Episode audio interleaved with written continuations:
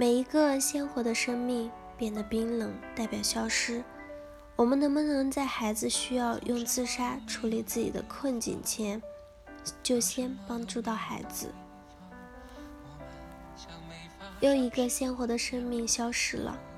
九月七日，香港教育局新任副局长蔡若莲的长子潘匡仁在家里跳楼，从四十多层的高空坠落，西高身亡。潘匡仁中学毕业于香港名校，之后赴海外留学，毕业后回港工作，热爱音乐，会弹钢琴、吉他，也喜欢运动，尤其是跑步和单车。潘匡仁的母亲蔡若莲曾为香港教育工作者联会副主席，也曾任福建中学校长。二零一七年特首选举换届后，出任香港教育局副局长。这样一位为年轻却因为去年在单车比赛中受伤而罹患抑郁症，在他准备跳楼自杀前就被家中的外籍女佣见到，女佣曾阻拦他，并且也叫来保安制止，同时说服他回到自己的房间，但后来又发现他把自己反锁在房内，之后便发生自杀惨剧。资深的教育工作者的优秀下一代以自毁的方式表达绝望，是不是对教育最大的讽刺？这样的悲剧发生在这样的家庭，多少显得令人唏嘘感叹。发生在二零一七年的以下事件，看得让人触目惊心。二月十五日，年仅十四岁的上海市初一学生赵某某从小区高层跳下身亡。二月十六日，一名初二学生从学校五楼跳下，经救治暂无生命危险。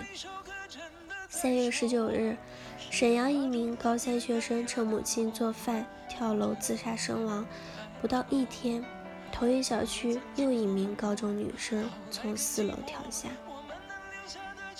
四月五日，辽宁盘锦一个初中男孩跳楼身亡。在中国，每年约有十万青少年死于自杀，每两分钟就有两个人死于自杀，还有八个自杀未遂。北京大学儿童青少年卫生研究所曾经发布《中学生自杀现象调查分析报告》，其数据让人心头一颤，五个中学中中学生中就有一个人曾考虑过自杀。较上个世纪相比，青少年自杀率提高了百分之六十。冷冰冰的数字后面是一个个家庭挥之不去的伤痛。当孩子自杀后，大家纷纷开始询问为什么，想要抽丝剥茧，找出原因。影集《汉娜的遗言》中，汉娜自杀后，震惊与悲痛的父母想要理解到底为什么他要自杀，于是他们拜访学校，翻阅汉娜房间里的遗物，但却发现他们对于汉娜的学校生活一点都不了解，甚至连她有哪些朋友都不知道。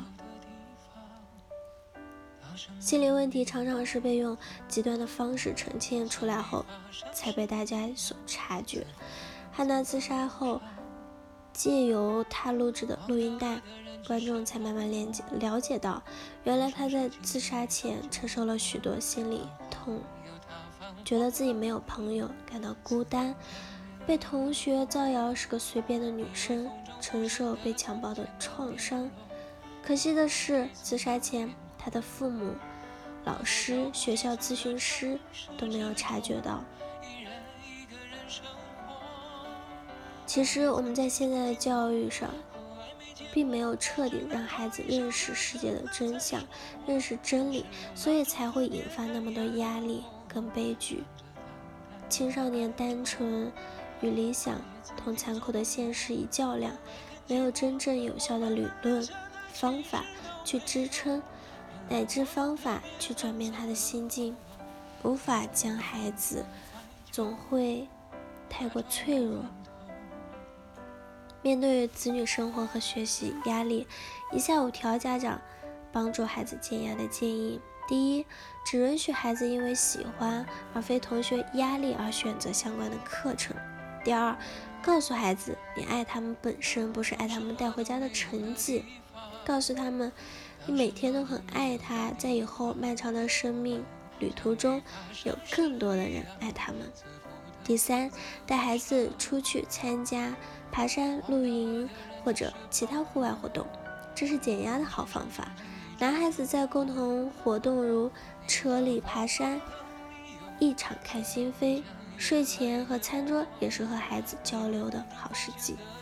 第四，告诉孩子经历挫折和失败是好的经验，它会使你们克服它并从中走出来更有经验和信心。